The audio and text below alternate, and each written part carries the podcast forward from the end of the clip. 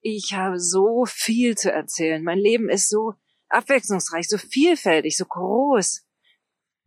Und dann sagst du mal, man soll eine knackige Story haben. Jana, wie kann ich die denn finden? Wie, wie geht denn das? Was erzähle ich denn meinen Leuten? Meinen ganzen Lebenslauf? Von damals, meiner Kindheit und meinen Eltern? Oder was, was ist denn wichtig? Wie finde ich das denn raus? Das ist eine Frage, ihr Lieben, die mich erreichte. Und natürlich möchte ich die wie immer hier im Podcast irgendwas mit Marketing beantworten. Ich grüße dich ganz herzlich. Ich bin nämlich Jana wie du willst. Willkommen.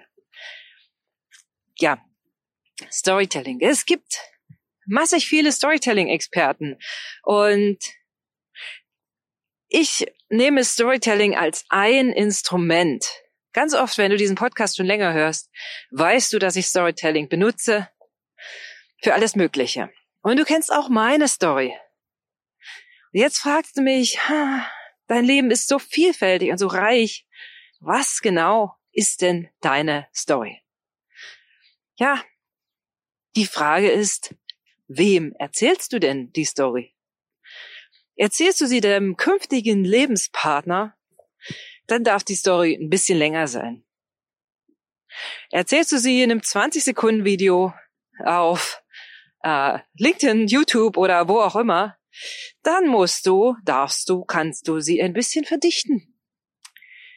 Erzählst du sie einem Geschäftspartner im One-to-One-Gespräch, wo ein bisschen mehr Zeit ist, darfst du ein bisschen größer werden, mehr Details hinzufügen. Aber, und jetzt kommt das Aber, eine Story ist richtig gut, wenn es wenige, aber klare, ich sag mal, Eckpfeiler gibt. Also vielleicht kennst du die Leute, die dir über sich erzählen und dann kommen sie vom Hundertsten ins Tausendste. Du weißt, dass sie in der Schule neben Barbara und Brigitte gesessen haben und äh, dass seinerzeit der Hund vom Nachbarn Leo hieß und der aber wirklich rein gar nichts mit ihrem jetzigen Job und deinem Interessensgebiet zu tun hat. Ja. Und was machst du denn nach einer Weile? Genau. Du schaltest ab. Ich hoffe, du hast es noch nicht getan. Es war nur ein Beispiel. Keine Sorge. Wir kommen zum Punkt. Wichtig ist für die Story, für den Plot, wer ist denn dein Empfänger? Zweitens wichtig ist, was ist relevant? Wenn für deine Geschichte und für das, was du heute tust, nicht relevant ist, dass du damals an der Schule neben Bärbel und Brigitte gesessen hast, kannst du das getrost weglassen. Dein Gegenüber wird dich fragen, wenn es ihn interessiert. Auch wie euer Nachbarshund hieß, lass weg. Es sei denn, du verkaufst Hundefutter und dieser Nachbarshund hat dich quasi dazu animiert, Tiere zu lieben und dich ganz intensiv mit dem Thema Hundefutter zu be beschäftigen. So. Also, das erste, was du tust, was ich dir empfehlen würde, ist, schreib das trotzdem alles mal auf. Ja, aufschreiben, nicht jemanden erzählen. Da ist schon meine erste Fiesheit dabei. Tut mir leid, sorry. Nein, kein Sorry.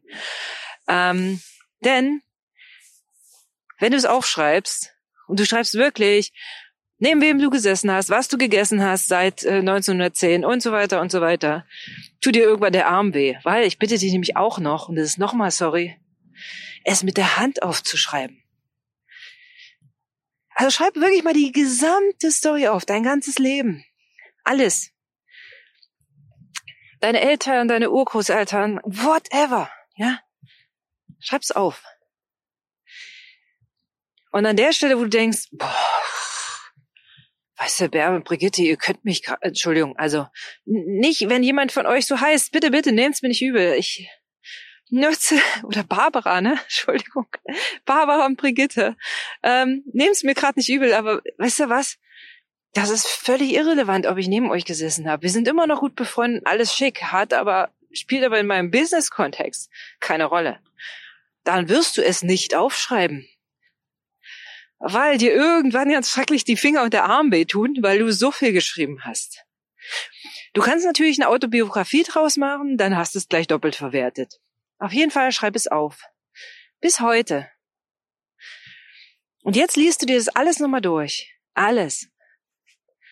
Und nimmst dir einen fetten Stift oder einen dicken Edding oder was auch immer und markierst nur die Stellen und nur die, die einen Wendepunkt in deinem Leben bedeuteten.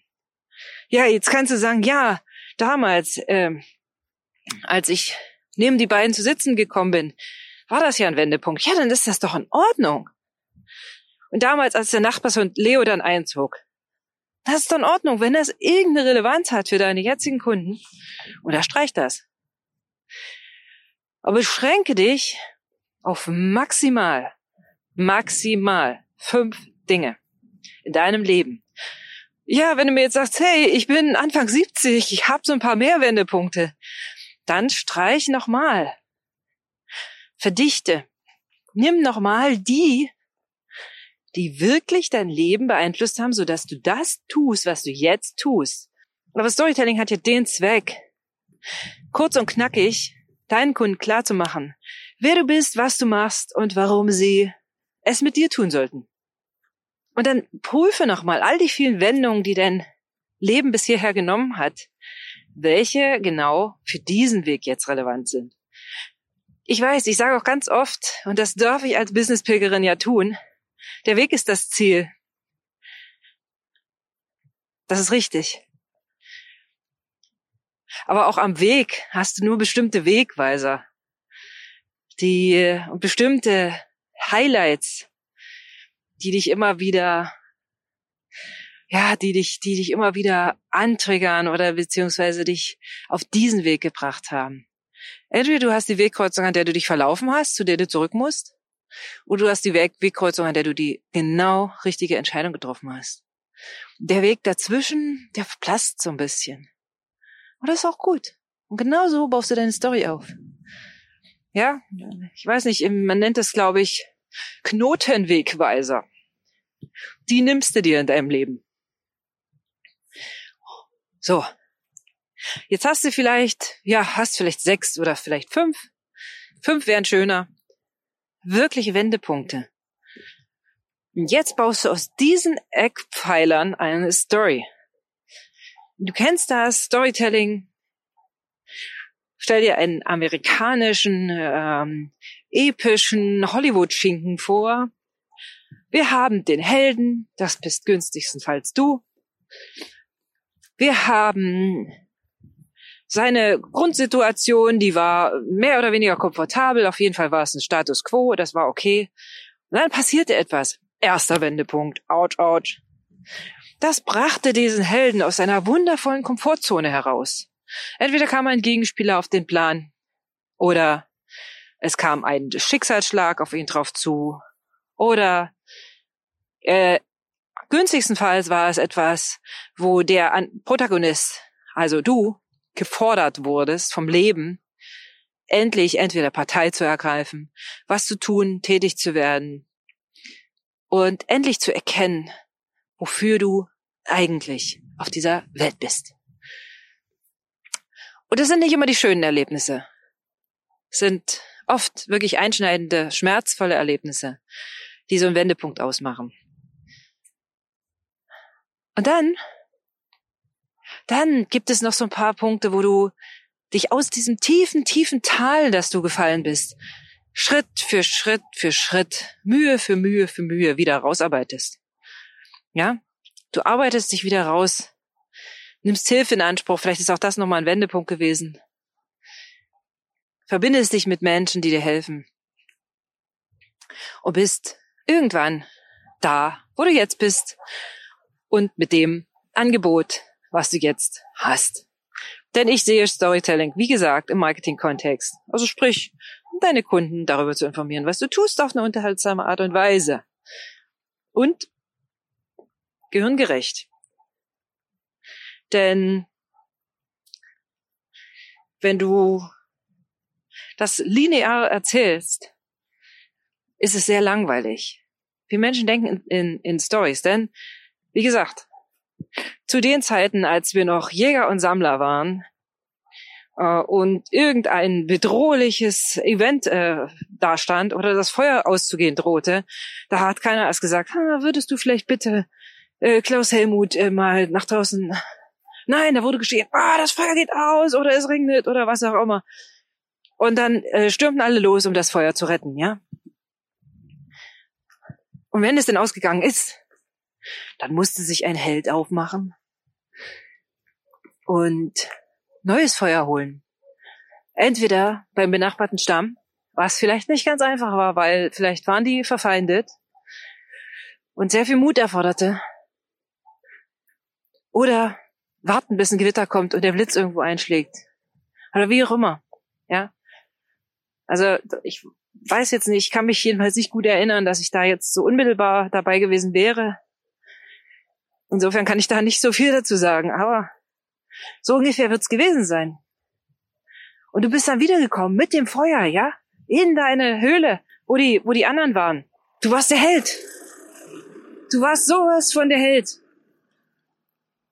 ah, du, und äh, du hast doch nicht erzählt, ja, dann bin ich losgegangen, Schritt für Schritt und ja, da war schönes Wetter und dann, nee, du erzählst, hey, da bin ich in den, in den benachbarten Stamm gekommen und erstmal haben die alle ihre Speere auf mich gerichtet und, oh, und ich konnte mich nicht verständigen, weil ich nicht äh, Stammessprache sprach und bla. Du wirst es so erzählen. Du wirst es nicht chronologisch erzählen. Und so sind wir Menschen gepolt. Unser Gehirn reagiert quasi, wenn du so willst, auf Extreme. Das ist das, was ich dir ans Herz lege. Wenn du nicht weißt, wie viel du von deinem reichhaltigen und wirklich wertvollen Leben in einer Story erzählen sollst, mach das so, wie ich dir gesagt habe. Schreib alles auf, alles, alle Details. Markier die Eckpunkte und bastel daraus deine Story. Ich wünsche dir ganz viel Spaß und freue mich, deine Story vielleicht, ja, auf LinkedIn, wenn du mich tagst oder addest oder auf anderen Social Media Kanälen, Instagram oder whatever. Ja, adde mich einfach und dann kann ich dir reingucken in deine Story und ich freue mich, ich bin gespannt. Ich sende dir ganz liebe Grüße. Bis bald. Deine Jana.